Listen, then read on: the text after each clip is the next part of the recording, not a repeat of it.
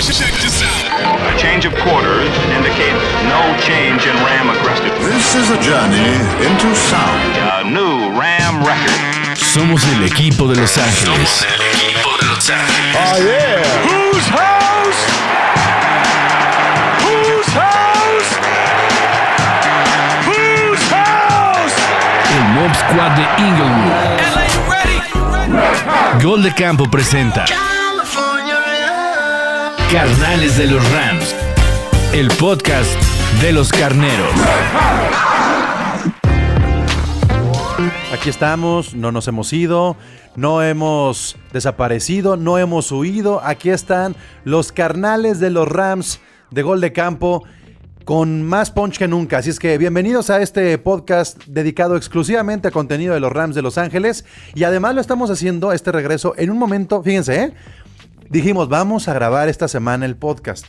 Pasaron minutos, algunas horas, y ¡pum! que aparece el nuevo jersey de los Rams. O sea que estábamos sincronizados perfectamente con lo que teníamos que, eh, que- de lo que teníamos que llenar el episodio del día de hoy, que es con una renovación y seguir hablando de que vamos hacia adelante. Pero no estoy solo en este podcast como siempre, me acompaña mi carnal, mi este Ramily, Miguel Candia. ¿Cómo estás, Candia? Pablo, muy bien. Muy gra- muchas gracias. ¿Cómo te va a ti? Pues extrañaba ya hablar de los Rams. La verdad es que estamos cambiando un poco la fórmula del año pasado. El año pasado comenzamos a hacer el podcast en agosto, entonces no sabíamos bien cómo manejar el tema del off-season. Pero tenemos el compromiso de que en cuanto comience ya a haber actividad, lo vamos a hacer semanal. Nada más que Claro. aprovechamos también el off-season por pandemias, por chamba, por baja de información, lo que quieran. No, y por logística para armar un podcast muy nutrido en cuanto empiece la temporada y van a ver que, que vamos a traer más gente, ¿no? Sí, y la neta es que me dediqué las últimas semanas a, a renovar la imagen de gol de campo, entonces puse como, como el esfuerzo en otros lados. Este, lástima que tenemos a, a Tom Brady y a, y a Mahomes como, como backs luego de las transmisiones y del sitio. Pero es que. ¿sabes por qué? ¿Por qué lo hago, Candia? La neta, porque tampoco quiero, o sea, podría poner a Aaron Donald, que es el mejor jugador de la liga. Claro. Y, y- y lo pude haber puesto seguido en, en todos estos años. Pero imagínate los otros 31 representantes. O sea, Sí, van a sentir que está muy, muy jalada la, la balanza hacia un lado, ¿no? es el, es el único podcast, además del de Gol de Campo, que va a transmitir todas las semanas, porque ya está el AFC Beast, ya está OnlyPads, ya está Jeopardist y ya está el Northcast. Pero este, este es otro, este es el que digamos como el hijo mayor, ¿no? De todos Así los es. podcasts. El primero Entonces, siempre será el primero. Sí, sí, sí, sí. Bueno. Ah, y además eh, es parte de todo lo que venimos platicando desde, desde el principio, desde, desde el génesis de este podcast. La imagen de los carneros de Los Ángeles es muy fresca, es muy nueva. Y este podcast es muy fresco, es muy nuevo. Ningún otro lo, lo va a lograr ser de un equipo en individual, creo yo. Este, y por eso es por lo que se está trabajando tan arduamente para entregarles un producto de calidad a, todo, a toda nuestra Ramily. A ver, Candy, entonces tú cómo viviste este tema de la especulación del jersey, porque bueno, salió este video donde se veían, se veían los tres jerseys distintos, se veían tres cascos distintos, este, se filtró todo esto, bueno, se filtró porque salió realmente en las redes sociales de, de uno de los jugadores rookies. Exacto, pero ¿cómo viviste como tú? un sin querer queriendo, ¿no? Yo no creo, ¿eh? No, o sea, por eso te digo, yo creo que como que le dijeron, a ver, güey, ven, toma un video, súbelo discretamente, así como que fue un accidente. Sabemos que el, el equipo de marketing de Los Ángeles está muy, muy cabrón. Y todo, todo fue plan con maña. y Se habló muy, del muy jersey una semana, o sea... Así es, así es. Y cuando se empezó a morir el tema del jersey, aquí les va nuestro alternativo. Sí. Es un retro, pero con la imagen nueva. Qué chingonería de diseño. Eh, bueno, se, se filtra esto. eh, lo primero que, que se nombra es como, ah, viene un jersey de color blanco. Eso es lo primero que se dice. Porque se quería un amarillo, ¿no? O sea, era como Ajá. que era el guiño era hacia, hacia el color amarillo. Este, y entonces teníamos el azul, teníamos el hueso y se especulaba mucho por el amarillo. Aparece el blanco. Se ven los números que, que ya no son difuminados. Se ve una manga un poco más amarilla. Este. Así Pero aparte con- juegan mucho con, con el, con la iluminación del lugar. Sí, porque se ve como neón. Exactamente, juegan mucho con la iluminación del lugar. O sea, claro que estuvo muy pensado eso. Y luego los Ya, cascos mire, negros. No, siempre no. ah, exactamente. los casquitos negros y amarillos, dices, a ver, a ver, a ver, aquí hay muchas pistas y, y- y- y hubo mucha ¿Qué está especulación. pasando? Así es. Y bueno, Y de repente. Hubo mucho perdón. hater, hubo- digo, hubo mucho hater en, en el momento, como ha sido por, por lo del cambio de la imagen.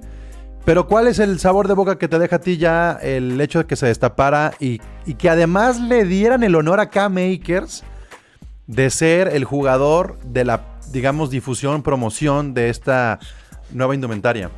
No me están viendo, pero se me está enchinando la piel de haber visto el promo. De ver a Cam Makers entrar al vestidor y ver en el fondo el jersey de Eric Dickerson.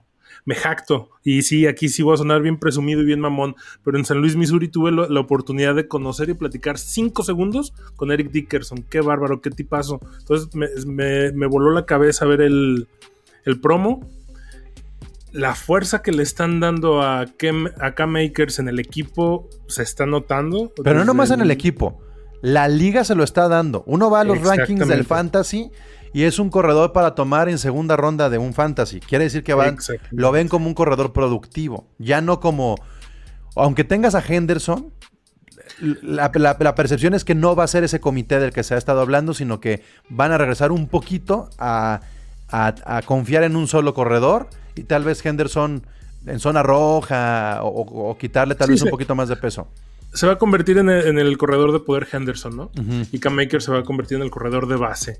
Entonces, puta, eh, el promo estuvo espectacular y el jersey, no sé, no sé tú qué opinas, pero a mí me, me fascinó lo bien logrado que es el, el jersey clásico con la nueva imagen. A mí Con me- los me nuevos, tiene- nuevos tonos azules y los sí, nuevos tonos amarillos. Muy y el, brillante. eh, el loguito en, en el cuello, en, la, en el sticker de atrás, el Rams este, cosido en el hombro izquierdo. Este, a mí se me hace, se me hace espectacular. Yo lo primero que pensé es chingado. Ahí viene mi jersey, este hueso. Es, fue lo primero que pensé. Dije, No, no, no. Ahí viene no en camino. Está ¿Eh? bien, está no, bien, no, no, lo sí, sí, sí, sí. Bueno, sí, pero, Además, pero si me- lo compras hoy, el nuevo, el que acaban, el que acaban de anunciar, si lo compras hoy, eh, lo van a, a- a enviar hasta el 8 de septiembre, saldría de bodega. pues está bien, ni modo. Sí, no- no, o sea, no, no te preocupes, no se preocupen los que acaban de comprar.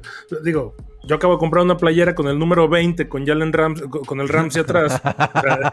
Eso, eso sí cala, eso sí puede doler. Este, sí, este, este año va a ser como un año de, de que tenemos que ver nuestro closet un poco y, y qué hacemos con la de Gorley y qué hacemos con los números viejitos y qué hacemos con la recién renovada imagen, si el tercero o el, o el, o el throwback es más bonito. Entonces es como, oigan Rams, neta no les podemos, de- les podemos dar tanto dinero, espérense tantito. No, es que al final de cuentas lo que decía Les Smith, ¿no? Que quieren hacerlo como en la Liga Europea, que cada año quieren cambiar de jersey.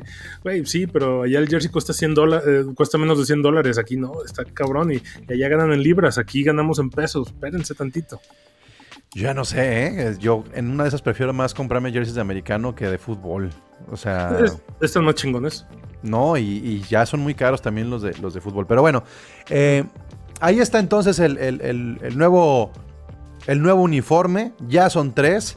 Habrá que esperar lo que pase también la próxima temporada. ¿Hacia dónde se encamina el casco retro, este Candia? Ya con esta combinación de colores, ¿tú cuál visualizas que podría ser el casco retro?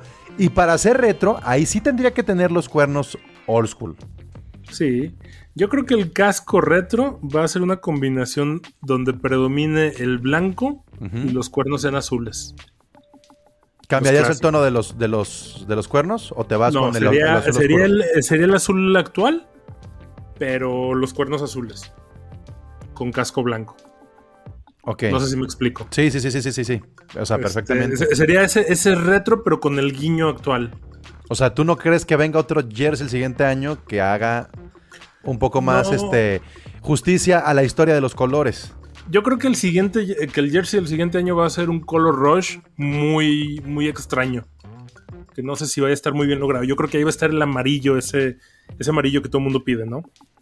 Bueno, y hablando de, de clásicos, también en las últimas semanas se habló mucho de esta película que viene de Kurt Warner, el, American Underdog. el American Underdog exactamente. Salen las imágenes Se ve que es un buen cast y no solamente salen las imágenes como congeladas o fotografías, sino se ve ya el detrás de cámaras que se me hace, además de arriesgado, una manera de decir de miren lo que estamos haciendo, vean la producción y cómo sí va a valer la pena.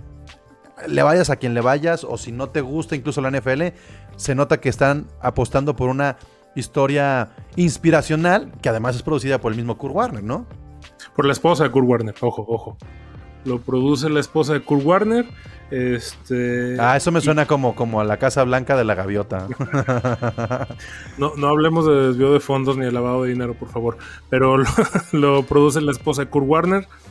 Eh, va a ser. Mira, yo creo que va a ser una película que tiene dos opciones, no más. No, no va a ser gris, va a ser negra o blanca. Va a ser o una película espectacular a la altura de Remember the Titans de Any Given Sunday, o va a ser un churro, película mala, aburrida, este, que nadie va a querer ver y que va a quedar en el olvido. No creo que vaya a haber un punto medio. Mira. Y eh, como lo están mostrando, creo que va a ser una señora película muy chingona. Yo creo que es una mezcla entre lo que representó la época de esos Rams, lo que representó la historia de Kurt Warner, que además es una figura vigente porque está en los medios de comunicación, pero definitivamente también es una manera de, de meterle nostalgia e identidad a esta franquicia que dio el salto de ciudad. O sea, es decir, tenemos que seguir honrando un poco nuestra historia todavía en San Luis con una película. Y yo no sé qué tanto se pueden meter los Rams, pero a final de cuentas lo vamos a ver en cuanto se estrene la película. vamos a ver mucho movimiento en Hollywood. Y no es casualidad, no es casualidad que, que, esta película se dé justo cuando los Rams regresan a Los Ángeles. Que a final de cuentas Los Ángeles es la meca del cine. No es casualidad. O Ni sea, casualidad recordemos... que Space Jams 2 salga cuando LeBron James se vaya a Los Ángeles. Exactamente, o sea, sabemos que todo esto está diseñado de cierta forma para que todo cuadre. La película está, sí, va a estar situada en, en, la línea temporal de cuando los carneros estaban en San Luis. Y yo creo que ese va a ser un buen cierre para decir, San Luis, gracias, se acabó y empezamos en Los Ángeles. No, no bueno, no empezamos, volvemos a Los Ángeles. Reconectamos. Yo siempre sentido. Exactamente. Y, y, y agárrense, porque antes de que se fueran a San Luis, no sé, en, el otro día estaba viendo y voy a buscar ese dato para ver si lo podemos subir allá a Gol de Campo. Todas las referencias de los Rams en las películas de Hollywood de los 80s y principios de los 90s, porque era el equipo de Los Ángeles. Uh -huh. Vuelve a pasar, va a volver a ser, ¿eh? Entonces tomemos bien eso en cuenta, por favor. Porque incluso en una de las imágenes donde aparece el Kurt Warner de la película, sale con, con, con estos colores precisamente del amarillo y el azul, como bien, digamos, simbolizan la parte throwback. Y ahí está la imagen. O sea, no hemos visto todavía una imagen de ese Kurt Warner vestido dorado. ¿De azul marino con dorado? Todavía no. No, no hemos visto ninguna imagen. Porque se va a centrar cómo... en ese Super Bowl y los colores también siguen haciendo ese guiño. Pero no hemos visto una imagen todavía promocional de cuánto van a. Y tampoco hemos visto con Arizona. Eso es muy importante, ¿eh? No hemos visto con Arizona. Se ha llamado Arizona y, y, todos sabemos que el American Underdog, bueno, sí, es el coreback que llevó a los carneros al supertazón y a ganarlo. Y ya después en Arizona los llevó a un supertazón. Pero eso nadie lo habla. No, no hemos sea, visto Kurt nada Warner, de Arizona. A pesar de que Kurt Warner se ha tratado de desmarcar y de marcarse mucho con Arizona, no se puede hacer esa, esa desconexión. Pues así están las cosas, digamos, de la parte promocional, cultural, artística de nuestro equipo de los carneros. Ahora vámonos a la deportiva porque resulta que hace algunos días, un par de semanas, eh, Pro Football Focus sacó su hermosa lista de los 50 mejores jugadores de la NFL en este momento. Eh, vamos a comenzar desde el número 50 a hacer un recorrido ah, okay. y estacionarnos donde valga la pena. ¿Te parece? Ah, perfecto, me parece excelente. Bueno, entonces en el 50 está Dak Prescott de los Cowboys. Luego sigue Lavonte David en el 49 de los Buccaneers. Luego Marcus Williams. Este, luego por ahí James Bradbury de los Giants. Eh, luego aparece Ronnie Stanley en el 46 de los Ravens. Stephon Dix en el 45. Michael Thomas en el 44 de los Saints. Eh, Armstead de eh, los Saints en el 43, perdón. Iba en el 44. 43, sí. Luego 42, Grady eh, Jarrett de los Atlanta Falcons. Luego tenemos en el 41, y aquí me pesa, a John, John Johnson, con los Browns. En el 41 ya tenemos un poco de pasado de la Ramily, Candia. Así pues es. yo he visto como que hay mucha expectativa por lo que John Johnson puede hacer en los Browns, ¿eh? Pues lo están esperando, digo, lo, lo agarraron en la agencia libre. Es un jugadorazo. Por cuestiones de tope salarial y de toda esta reestructuración se tuvo que dejar ir. Pues a ver qué pasa con, con Cleveland. Pero creo que sigue siendo un jugadorazo. Y pues bueno, Pro Football Focus lo está reconociendo como tal, ¿no? Sí, hasta este momento no hemos mencionado este, a ningún jugador de la división, ¿No? ¿ok? Ojo, Hasta este momento los que más hemos mencionado han sido los Santos, ¿no? eh, sí, pero ojo, no va ningún jugador de la división. Luego sigue Josh Allen de los Bills, luego Camara de los Saints, pues esos Saints tienen varios, ¿eh?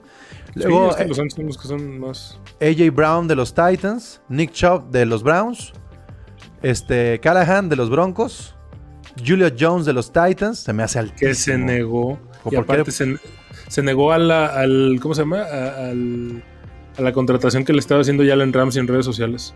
Pero, pero Julio Jones, neta, en el puesto 35, Eh, neta. No creo, Pues, ¿eh? Allen Robinson de los lo Bears, Eric Kendricks de los Vikings. Vamos en el 32 con Harrison Smith de los Vikings. Cameron Hayward de los Steelers. Luego McCaffrey en el 30.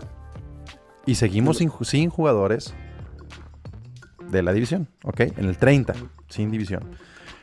Luego Humphrey de los Ravens. Luego eh, Ramsey de los Saints. Otro de los Saints. Y aparece el primer divisional, Nick Bosa, en el número 27. Eh, me parece justo, ¿eh? sí, Nick Bosa en, eh, de podría ser un 49ers. par de lugares arriba, un par de lugares abajo. Creo que está bien logrado en el 27. Dalvin Cook de los Vikings, Miles Garrett de los Browns en el 25, 24. Trent Williams Otro. de los 49ers. Aquí hay otro. Otro divisional. Y aquí estamos hablando de los 49ers. Nos estamos yendo con defensivos de los 49ers. Así es. Luego sigue Justin Simmons en el número 23 con los Broncos de Denver. El Eh, coreback más saqueado. Luego aparece Russell Wilson con los Seahawks en el 22. Para ser ese coreback del que se habló a principios de la temporada pasada, ha caído ya Russell Wilson. Y creo Sí. yo que ahí viene la picada de Russell Wilson. Se acabó la nación del boom. Yo creo que sí. Luego viene Joey Bosa de los Chargers. Luego Fred Warner de los 49ers. Otro más, otro defensa y Otro otro, de los defensa. 49ers. Ya van tres de los 49ers. ¿Te preocupa? Eh, no me preocupa. No me preocupa porque es algo que ya tenía este, asimilado. A mí, a mí no me preocupa porque hay cambio de coordinador defensivo. Y lo que tenemos con los 49ers en la defensa mucho tiene que ver lo que hicieron la temporada pasada. Y habrá que especular qué pasa el próximo, este torneo que viene, este- esta temporada. Sí. Luego Chris Jones de los, de Kansas. de los Chiefs, Tyreek Hill de los Chiefs, DeAndre Hopkins de los Cardinals. Aquí tenemos al único, aparentemente, de los Cardinals. Este, o, o aparece otro más, a- más arriba. ¿qué te digo? Según yo. Según yo no. No, ya no hay otro. Ya no hay otro. Es el único de los no Cardinals. Ahí está, de los Cardinals. Este. De Andrew Hopkins. Pues bien, la neta es que de Andrew Eh, Hopkins pero, sí. pero no preocupa porque luego inmediatamente viene el número 16, Ujú. que es precisamente. Este. Jalen Ramsey y lo ponen arriba. Así es. O sea, no, no, no es en el 16 de Andre Hopkins y en el 17 Ramsey. No. Arriba del que podría ser uno de los mejores receptores de los últimos cinco años está quien se va a encargar de marcarlo. Nuestro Jalen Ramsey de los Rams. Que este, dice permitió 11 o menos recepciones en yardas en cinco juegos la temporada En ocho. pasada. En ocho juegos, perdón, de la temporada pasada. Ocho juegos con menos de 11 yardas. Y Está- en, muy en otros tres juegos permitió 22. ¿No? Enfrentándose al receptor número uno de la liga. Ahora, está Jalen Ramsey aquí en el número 16. Solamente hay un jugador en su posición, que es Alexander de los Packers, más arriba que Ramsey. Para ti, uno o número dos Ramsey. Número uno. Yo no sé por qué lo ponen como número dos aquí en este Pero muchos han, han- han hecho declaraciones de que Ramsey es el número uno. Y, y bien fácil, porque él se enfrenta dos veces con DeAndre Hopkins y se enfrenta dos veces con DK Metcalf y a los dos los ha neutralizado de una manera única. De acuerdo, de acuerdo con Entonces, po- por eso es por lo que yo lo pongo como número uno, ¿eh? porque él, él es el corner que, que realmente, y, y aquí lo dice la, la descripción de Pro Football Focu- Focus, ¿no? Eh, lo que él hace es este, el knock-off effect, que como él se encarga del receptor número uno de los equipos, permite que el resto de la defensiva secundaria de los Rams se puedan enfocar en los demás a un nivel mucho más sencillo. crece a los jugadores que tiene alrededor. Como el factor de Aaron Donald. O sea, a final de cuentas, eso es lo que cual. está pasando. Uno y un negro a la inversa. Bueno, Zach Martin de los Cowboys en el 13, Derrick Henry en el 12. Ojo, ponen a Derrick Henry en el 12 y a McCaffrey en el 30. Para aquellos que siguen pensando en el fantasy que el pick número uno tiene que ser McCaffrey, yo creo que hay que basarnos también en esto. Derrick Henry es el monstruo por tierra de la NFL, aunque McCaffrey dé muchos puntitos porque también es receptor. Hasta por el físico y, que, y posibilidades de lesiones, yo pondría a Derrick Henry en mi fantasy como pick número uno. Este, ya hablando de fantasy, ya era hora. Ya tan pronto. TJ Watt lo ponen en el número 11. Al que decía que era el, Decía el que- defensivo del año. Decía que era el defensivo del año. Le estaba, le estaba peleando a Aaron Donald de que, ¿por qué si él tuvo más capturas? pues ahí está, compa, te ponen en el número 11. Así es. Luego, en el número 10, al MVP del año pasado, Aaron, Aaron Rodgers. Que quién Eh, sabe dónde voy a jugar este año. Exacto.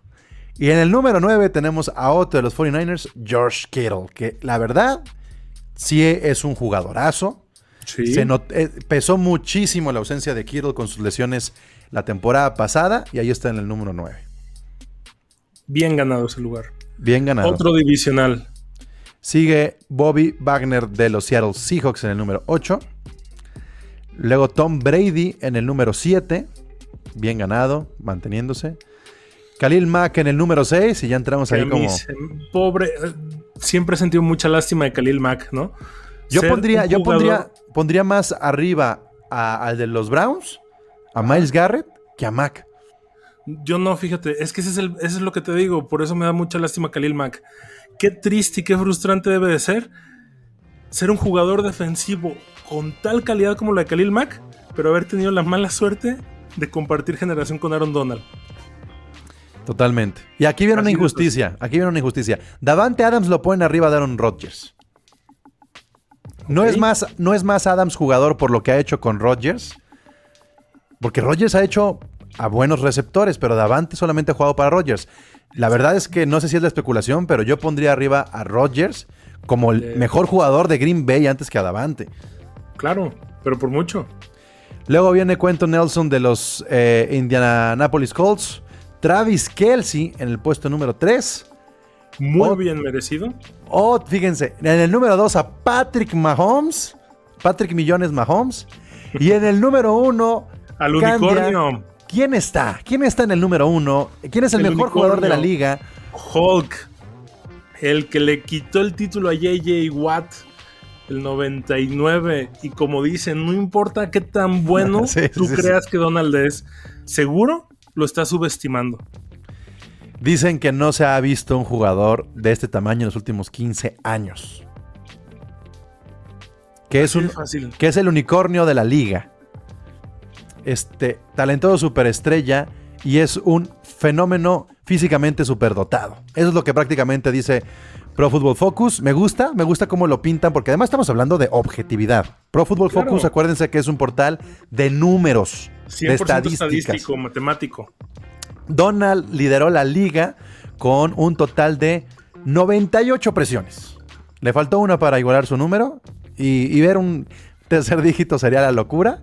Y es la tercera ocasión en cuatro temporadas que li- este, lidera en esta categoría, ¿ok? Eh, ¿Qué más dice por acá? Bueno, después de JJ Watt ha sido el máximo líder en presiones, obviamente. Y pues tenemos que hablar que está otra vez Aaron Donald como el Ojo, mejor jugador de la liga. Este datito, ¿no? Eh, la mayor, eh, lo- lo- según eh, Pro Football Focus, eh, la mayor debilidad percibida de Aaron Donald es el juego terrestre. Sí. Y es el mejor jugador interior contra el juego terrestre. O sea, su debilidad, de todos modos, es, ese, es, es el mejor en ese, en ese sector en toda la liga. Así tal cual. Así de fácil. Imagínense nada más. O sea, si la debilidad de Aaron Donald es el juego terrestre y es el mejor en este departamento, pues ahí está, es el número uno. Y así es que si les dicen, si les pasan, que si Mahomes, que si por el dinero, que si por la cantidad de touchdowns, que si porque llegaron al Super Bowl, no, Ramily, tenemos que estar tranquilos porque las estadísticas y Pro Football Focus dicen. Y además no es como, como portada del Madden, ¿sabes, Candia? De que, ah, ya le echaron la sal. O sea, es como que. Ima- imagínate eso, imagínate, en lo que eres más malo, eres el mejor de la liga. Está- eh, o sea, eso está... Es una locura. Es, es No- monstruoso. Y además. No, no me- cabe la, No puedo digerirlo. En lo que es más malo su nivel de juego, es el mejor de la liga. O sea, no mames. Y la tranquilidad que tenemos de que esté firmado. O sea, De que esté firmado, de que esté sólido, de que esté salubre, de que todos los entrenadores, jugadores y demás que están alrededor de él dicen, es que cada año mejora. O sea, este güey todavía no llega a su pico. Güey, nos quedan dos, tres años de un Aaron Donald de terror. ¿no?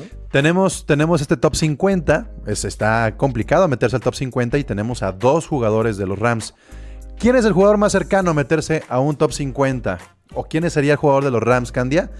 Que estarían ahí muy cerca en estos, en estos rankings. Pues es que nunca va a ser considerado por Pro Football Focus porque no, no genera puntos, pero yo creo que Johnny Hecker es consecuencia también. Yo creo que ya no, Candia. Lo que vimos la temporada pasada bajó mucho estadísticamente Johnny Hecker. Yo pondría más a Matthew Stafford, o sea, Bueno, ok, va. Pero Matthew Stafford pasa algo y es ahí donde eh, eh, entra esta discusión que, que sigue viva, al menos de mi lado. Mientras Matthew Stafford no juegue con los Rams y demuestre que puede ser un pez grande en pecera grande, chingón. Porque si no, va a pasar como muchos otros que se va a quedar como un pez grande en pecera chica cuando estaba en Detroit, que pues ahí no es, no es difícil sobresalir, ¿no? Pues ahí te va, ahí te va lo que publica también Pro Football Focus. Fíjense, Rami Lee, así como hablamos de las cosas buenas, tenemos que también destacar las cosas que a mí no me gustan. Sacaron, bueno, uno de los, de los digamos, analistas, que es este Bruce Gradkowski de Pro Football Focus, sacó su top 10 de corebacks. Número uno, Patrick Mahomes. Número dos, Y Tom yo lo Brady. pondré en duda. Ay, a Mahomes no va. Este, Patrick Mahomes, lo número pondré en uno. duda. Número dos, Tom Brady. ¿Estás diciendo en serio que pondrías en duda lo de Mahomes?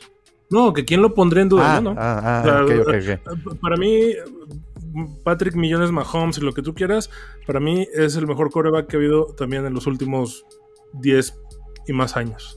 Patrick Mahomes número uno, Tom Brady número dos, Aaron Rodgers número tres, número cuatro, Russell Wilson, número cinco, de Sean Watson, número seis, Josh Allen, número siete, Dak Prescott, número ocho, Lamar Jackson, número nueve, Matt Ryan, número 10, Baker Mayfield. A ver, no ponen a Matthew Stafford en el top 10 y ponen a Matt Ryan y ponen a Baker Mayfield. Entiendo que viene de los Lions, que no ha tenido las grandes temporadas.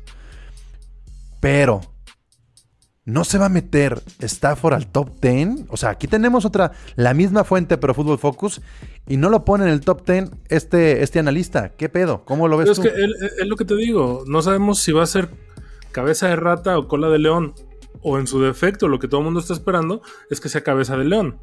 Pero no sabemos, de verdad, sí, tiene los números, tiene eh, el tribe, tiene todo ese tipo de cosas, pero no se prueba en un equipo grande, en Bueno, un y- equipo completo. Bueno, ¿y Baker Mayfield por qué está ahí?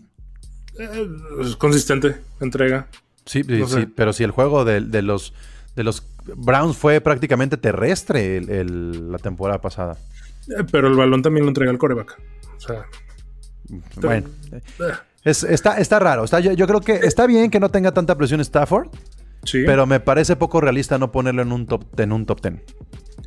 A mí no me parece poco realista hasta que no juegue y se mida. Es más, en Es el que, es, que partido- Candy, entiéndeme, hasta jugando con los Lions es un top 10.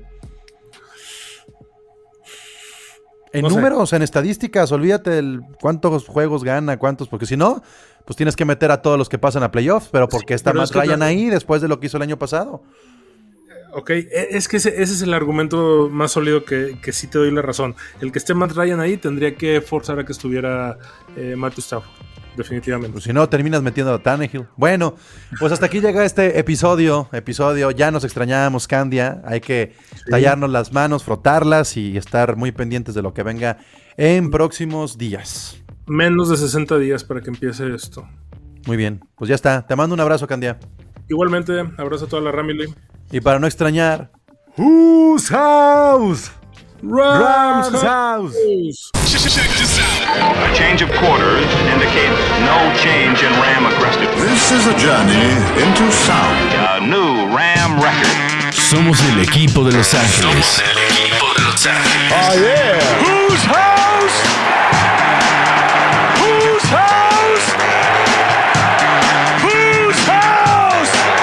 Mob Squad de Inglewood. Gol de Campo presenta Carnales de los Rams. El podcast de los carneros.